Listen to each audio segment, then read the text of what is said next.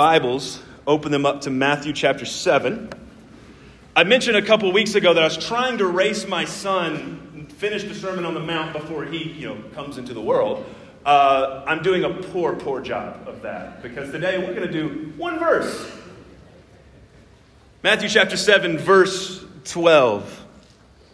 Jesus says this Therefore, whatever you want others to do for you, do also the same for them, for this is the law and the prophets. What is the most chaotic situation you've ever dealt with? What's the most chaotic situation you've ever been through? I'm not sure this qualifies as most for me, but it's definitely one of the top. Um, freshman year, I just finished my freshman year of college, and I was interning between my freshman and sophomore year for my first time ever at a church. And as an intern, it was my job essentially to do anything the pastor just really didn't want to do. So we had a pastor, we had uh, one associate pastor, and then we had me as, as an intern. And so my job description ranged anywhere from watering flowers to preaching on a couple Sundays, like it was that. But one of the big things I was supposed to do is go on youth camp with the youth and go on children's camp with the children. So that particular year, we only took four guys, about third to sixth grade, to, to this children's camp. But we got there, me and the associate pastor, and on the second night, he had a family emergency and had to go home. So there I am, 19 years old, hanging out with four third through sixth grade boys in this cabin, just, just us, which already was a horrible idea. No one should have let me do that. It was a dumb decision by that church, and I'm just calling them out publicly for it. No.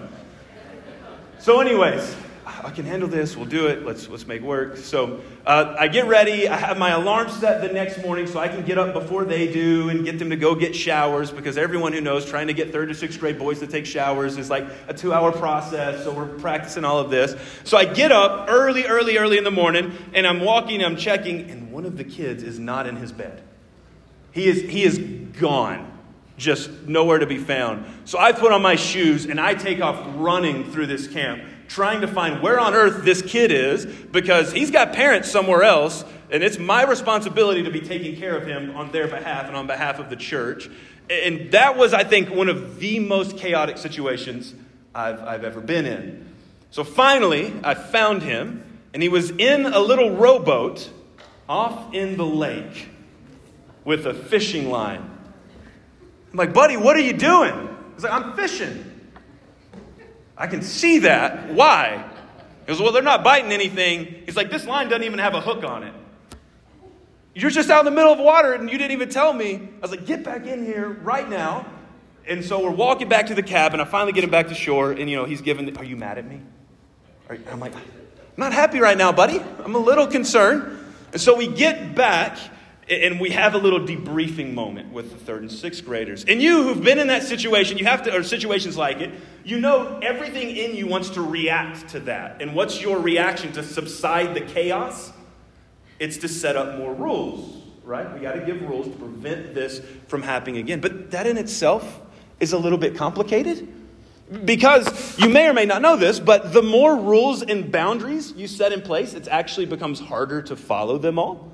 Uh, and, the system becomes more likely to regress than grow because of all the attention that's placed on what not to do and not what to do. So I, I thought, uh, I found this article is from Netflix on their job culture. And I thought this was really interesting because one of the five core values on five, number five is no rules.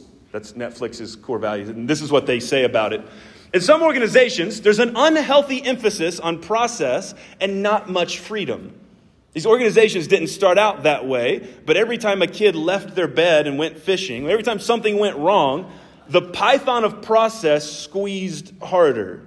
Specifically, many organizations have freedom and responsibility when they're small and everyone knows each other.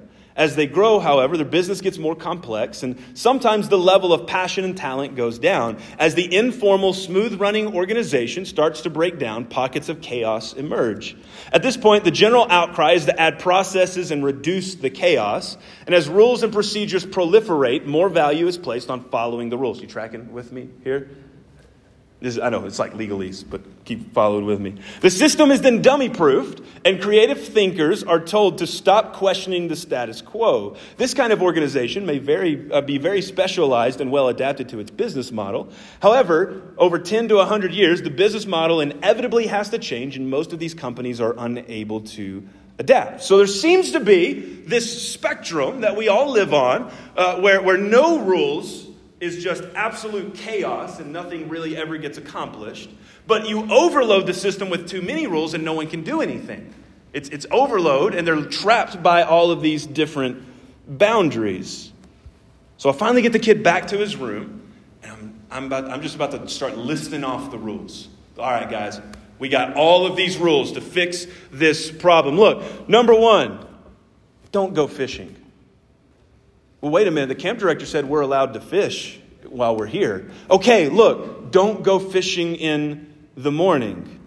What about free time after breakfast in the morning? Can we go fishing then? Okay, yes. Don't go fishing before breakfast in the morning. Go eat breakfast. What if I don't like the breakfast they're serving? Can I go fish then? No.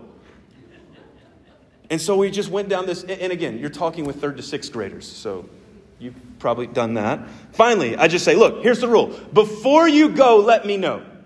Wherever it is you're going, if you're going to the shower, if you're going to eat breakfast, wherever it is you're going, if I am not going with you, you tell me. That's the rule. And no one went fishing again any mornings, so it was, it was fine. See, there's something to be said about conveying rules as simply and concisely as possible. And this was the very case going on by the day of Jesus, because in the day of Jesus, they had a very set law. They called it the Torah. It was the first five books of the Bible. We still read those very same first five books of the Bible. But the Torah notoriously has 613 different laws.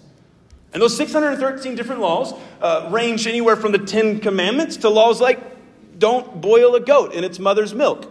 Like, those are all part of this list of 613. And so the question was how do you take all of these laws and condense them down to a simple kind of rule of life, how, how to live? There were a lot of different people talking about this. In fact, there's a classic story in the Jewish Talmud. Um, this the extra biblical kind of Jewish commentaries on the Old Testament. So it tells this story about Rabbi Shammai and Rabbi Hillel. I've actually quoted from them before in this sermon series. So, uh, but here's here's their story. Two key leaders in Judaism about 50 years before Jesus and his ministry began. It says this. There was another incident involving one Gentile who came before Shammai and said to Shammai, Convert me on one condition that you teach me the entire Torah while I'm standing on one foot. Now, that sounds silly, but that's what he means is do it and teach me quickly. Can, can, can make it short and simple that I can understand. So Shammai responded by pushing him away with the builder's cubit in his hand, for this was a common measuring stick, and Shammai was a builder by trade. Now, you're not maybe picking up on the nuances, but the way this story probably reads is something more along the lines of a guy walks up, he goes to Rabbi Shammai and goes, Tell me the whole Torah while I stand on one foot, and Rabbi Shammai hits him with a stick. That's, that's the story. So then this guy goes to Rabbi Hillel, the same Gentile came before Hillel, and Hillel converted him because he said to him, That which is hateful to you, do not do to another. That is the entire Torah. The rest is interpretation. Go study. So that's 50 years before Jesus. So, what's happening here? Is Jesus just ripping off of what Hillel has already said? Is he plagiarizing this other rabbi? What's, what's going on? And there's a lot more to be said about that. For now, I just want you to understand Jesus tackles this very same question How do you take the 613 commands of the Torah and convey them as concisely and simply as possible. It actually happens twice in the book of Matthew. Happens once towards the end in Matthew 22 where a guy comes to Jesus and he says, "Teacher, which command in the law is the greatest?" And Jesus gives the Shema, love the Lord your God. That's the, the Jewish idea of Deuteronomy. Hear, O Lord, uh, hear, O Israel, the Lord your God is one. Love the Lord your God with all your heart, your mind, your soul. Uh, and then the next one, and the greatest and most important command, the second is like it love your neighbor as yourself. All the prophets and law depend on these two commands. So that's, that's one. There's another one right here in Matthew chapter 7. But let's, let's break this one down because this is what we're really studying today and get through a little bit of technical stuff and we'll see if we can get to the other side of what does this rule mean and how is it summarizing all 613 of the commands in the Torah. So, first and foremost, when we read this idea, therefore, whatever you want others to do for you, do the same for them, for this is the law and the prophets. You need to understand that this was originally written in Greek. Matthew is not writing in English, he writes in Greek. And Greek is notoriously difficult to translate into English in some ways, especially in the way of what we would call word order. So, in English, I know you guys didn't sign up for a grammar lesson, but you're getting one anyways this morning. In English, we do every sentence the same subject, verb, predicate, subject, verb, predicate. If you don't talk like that, Yoda like you sound. That's, it doesn't work. So that's not the case in Greek.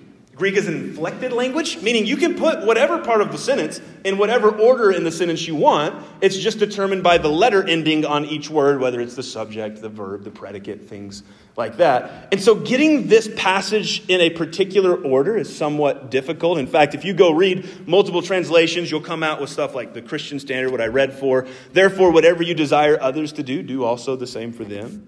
The ESV translates, So, whatever you wish that others would do for, for you, do also to them. I like the message, sincerely. Um, it's a little bit out there, but I do like it. Here's a simple rule of thumb guide for behavior ask yourself what you want people to do for you, then grab the initiative and go do it for them.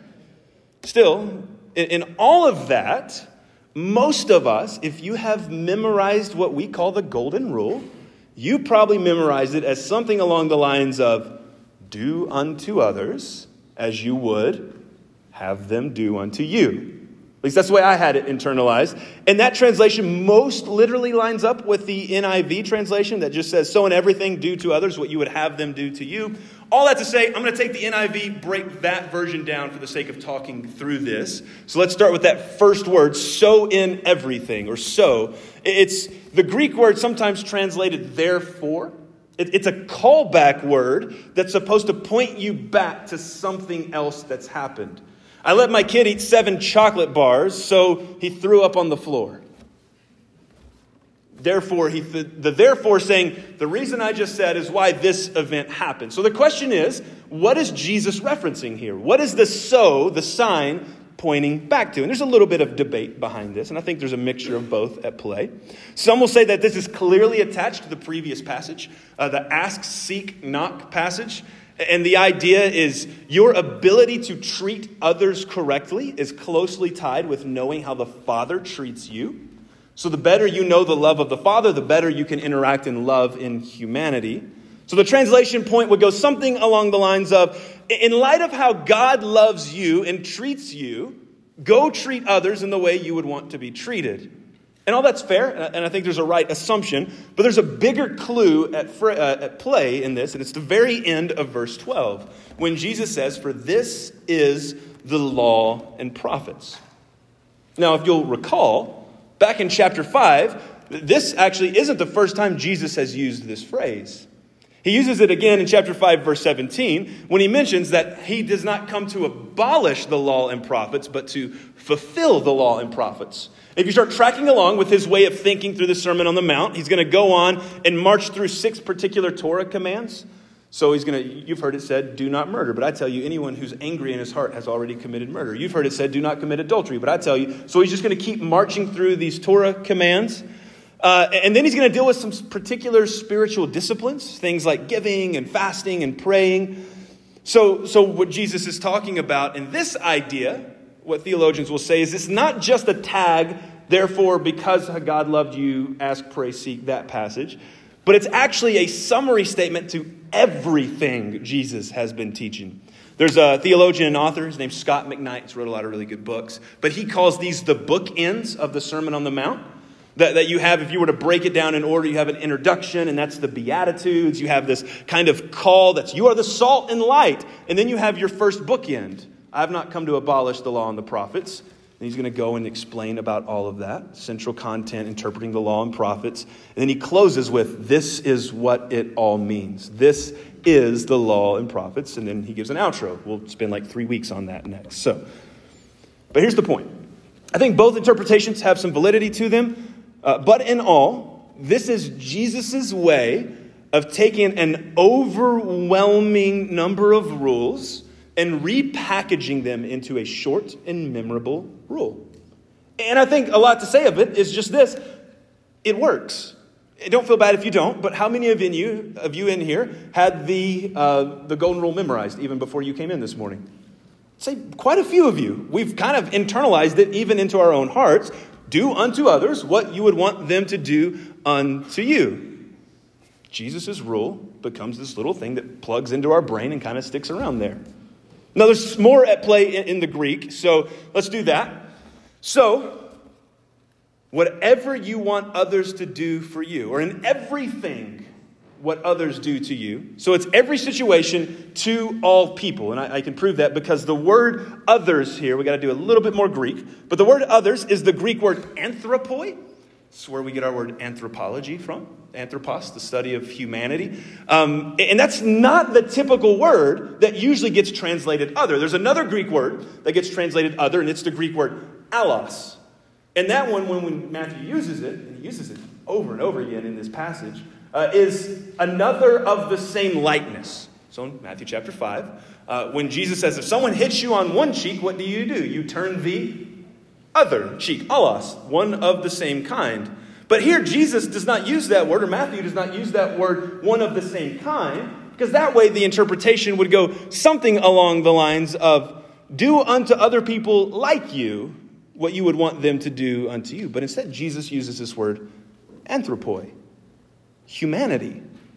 The point is, this rule is not limited to the convenience of people you like or people that like you. In fact, it's much the opposite. In everything, treat everybody the way you would want to be treated. All humanity, familiar or stranger, friend or foe, same gender or different gender, same color skin, different color skin, same religion, different religion, same political affiliation, different political affiliation, same economic background, different economic background.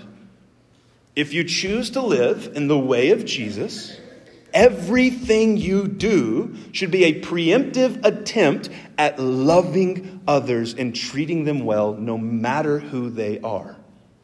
Why? because that's how Jesus loves us. This is what Jesus is getting us to. He's getting us to a point that we could start to learn to love and live like Jesus loves and lives. So we could boil it all down. We might say something like this Intentionally living like Jesus means loving like Jesus. You cannot separate loving Jesus from loving like Jesus. They are two sides of the same coin. I think one of the pitfalls in our modern, hyper individualized Christianity is how much we've verticalized our religion. Whether intentionally or unintentionally, we begin conveying this idea that the gospel is all about you and your relationship to God and where you spend eternity when you die. And all that's true, that's a big part of the gospel. But the other side of that coin is not just a vertical relationship, but is the horizontal relationship. God came to save us from our sin, which both separates us from God and separates us from one another. That's what sin does. It gets in the crevices and the nooks of relationships and begins to corrode and divide and break apart. And God's salvation is not just our restoration to Him, it's actually our restoration to one another. This is what the gospel is teaching for us. And this is one of the reasons the Sermon on the Mount is so focused on loving your enemy and not hating your neighbor and not lusting after another purpose. It's the reason that when Jesus boils down the Torah and the prophets to one line summary, his one line summary is actually horizontal. Do unto others as you would have them do unto you. For Jesus, you cannot separate out your relationship with God the Father from your relationship with your family, your coworkers, your classmates, your church members, or anyone. And the best way to bridge those relationship gaps is to treat others as you would like to be treated. It's an almost universally memorized rule. I still remember in fourth grade at a secular, non Christian school quoting this every single morning. Today I will treat others as I would like to be treated. Because there's something valuable in this, what we call the golden rule. Now, what you may not know is that uh, ethicists have actually set this rule in comparatively, or have set this rule comparatively against another list of rule sets. Uh, what they sometimes refer to as the iron rule, the wooden rule, and the silver rule. So I want to quickly touch on those because I think it helps clarify the golden rule, and then we'll land this whole thing from there. Now, hold this question in your mind because it's the question we started out with. Does this rule prevent chaos while not allowing overload? Because that, that's the spectrum, right? No rules is chaos, too many rules is overload. We're looking for something towards the middle. So let's start with the iron rule. The iron rule goes something like this Do unto others before they do unto you. It's the most basic primal instinct of, of, animals. This is the basis for Darwinian evolution, survival of the fittest. Eliminate that threat that would seek to eliminate me. I need to go stand against that before it seeks to attack me. Historically, this has been kind of the lead philosophical rule of political leadership, especially among tyrannical rulers. So, this is Hitler's justification uh, and means of drumming up hatred for Jewish people. Do unto them before they do unto us. But it's also far more personal than that. I mean, the first ethic of humanity noted after the fall, the first major sin, is Cain and Abel. And it's Cain's heart that looks at what Abel gives to God and says, That's a threat to my relationship with God, so I'm going to go ahead and do to him before he does to me, and he kills his own brother. And as much as we feel like we've progressed beyond this, I think we still can fall entrapped to this mentality. Well, if I don't attack them first, it's only a matter of time before they attack me, which I would just say that's almost as chaotic as no rules whatsoever. In fact, that is just as chaotic as no rules whatsoever, because then everything's up for interpretation. So the iron rule does not get us to where God wants us to be. The second rule is what we refer to, or what ethicists refer to as the wooden rule. It goes like this Do unto others as they do unto you. It often comes with this moniker tit for tat. And that sounds like a bad thing, and it can be, but it could also be a good thing. Hey, I like your jacket. Oh, cool. I like your shoes. Like, you give me a compliment, I give you a compliment. That's how it goes. Just do unto others as they do unto you. But even so, it creates this ping pong ethics system where everything can be positive until one person does something negative. And then there's a downward spiral from there. Uh, I, I, was uh, reminded of this quote from the book Huckleberry Finn. I just thought it's funny. It's from the character Buck. So if you're going to quote Huckleberry Finn, you got to say it in a southern accent, right? Well, says Buck, a feud's this way. A man has a quarrel with another man and kills him. Then that other man's brother kills him. And then the other brothers on both sides go for one another. And then the cousins chip in. And by and by, everybody's killed off. And there ain't no more feud. So this is wooden rule mentality. And it's the maturity of children and yet somehow it still plagues humanity. It doesn't matter what your age is or what your background is. We still have this preconceived idea that if you talk behind my back, then it's okay for me to talk behind your back. And if you cut me off, then I'm going to get in front of you and cut you off. And if you make a passive aggressive comment, I'm making a passive aggressive comment back. And is it enough to subside chaos? No, it just leads to more. It creates a breeding ground for more. So the wooden rule doesn't get us there. Third is, is, the silver rule. And the silver rule is the opposite of the golden rule. It's the adverse of the golden rule. It goes like this Don't do unto others what you wouldn't have them do unto you. This is Rabbi Hillel saying 50 years before Jesus, Whatever is hateful to you, do not do to others. But it wasn't just Rabbi Hillel. Confucius, 500 years before that, when asked, Is there one word that would keep us on the path to end our days? responded, Yes, reciprocation. What you do not wish yourself, do not do to others. this rule is light years ahead of what it can be. it's great at preventing conflict and strife and chaos. And at first glance, it might really just feel like semantics. I mean, isn't that really the same thing that Jesus is saying here? But if you take some time and think deeply on it, you'll find there's actually some staggering differences between these two rules. There's staggering difference between you not doing something to cause suffering and you doing something to alleviate suffering. There's a story I read about in 1964 in New York City. There's a woman by the name of Catherine uh, Genovese, and she was going home from work. Uh, and on her way into her apartment, she was attacked and, and stabbed repeatedly by this guy who robbed her and took everything. And, and he ran off, and she began to cry out for help. And no one came to her side. And finally, the guy that stabbed her came back and essentially finished her off so she would stop crying for help and, she, and then ran away. And so when police came to do some investigating, they went door to door knocking and they were asking people. They found 38 people confess to having heard her cry out for help, and no one did a thing. And that sounds horrible to us, but do you understand? That's the silver rule at play. I didn't cause that suffering. It's not my business. I'm not the one that has any part of it, so it's not anything. I, I did no harm, so I am safe and sound. So the silver rule while it gives no cause for preemptive attempts to cause harm, it neither gives cause for preemptive attempts to alleviate suffering. So it doesn't get us there. Jesus knows better than to suggest his kingdom will be one of perfection under some mantra of just niceness or do no harm. So Jesus comes in, and to the best that we know, in all scholarly opinions, he is the first and only to give this version of this rule to come out and say, Do unto others. Take preemptive action for the betterment of others. Take preemptive love out into the world. Do things, putting another person's well being ahead of your own well being. And just hear me out. This is radical. And I know it's radical because everything inside of me wants to start fighting against it. I want to say, wait, wait a minute. What if, and start giving all my protests? What if I'm preemptively going out and loving this person and they don't deserve it? What if, I mean, they ruined their own life. That's not for me to fix for them. What? That doesn't make sense, Jesus. What, what if they take advantage of me? What if I give these good things to them and they go spend it on something that's not good for them? What, what, what about that, Jesus? There's all these what ifs that we can put at play. To which I think, and there's room to talk about it, but just for now, I would simply ask how did Jesus go about loving you?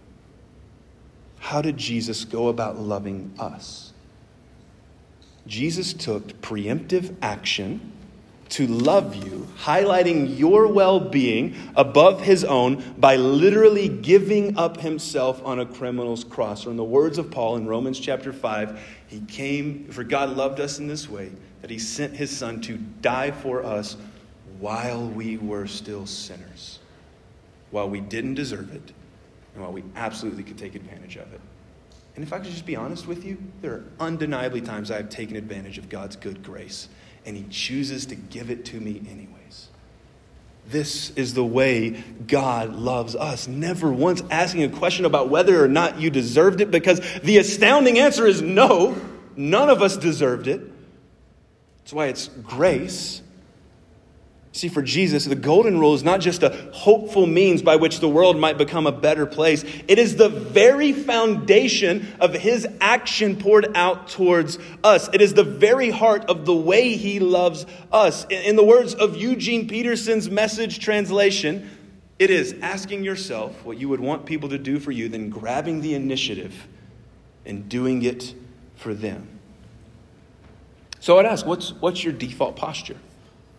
I think we tend to navigate to one of these two sides where it's kind of no rules, anarchy. I just do whatever feels good for me, and I'm just going to do me. You don't, don't ask questions. And that leads to chaos, and you end up out fishing in a boat with no hook in the water at 5.30 in the morning making Phillip fret. Like, that's this.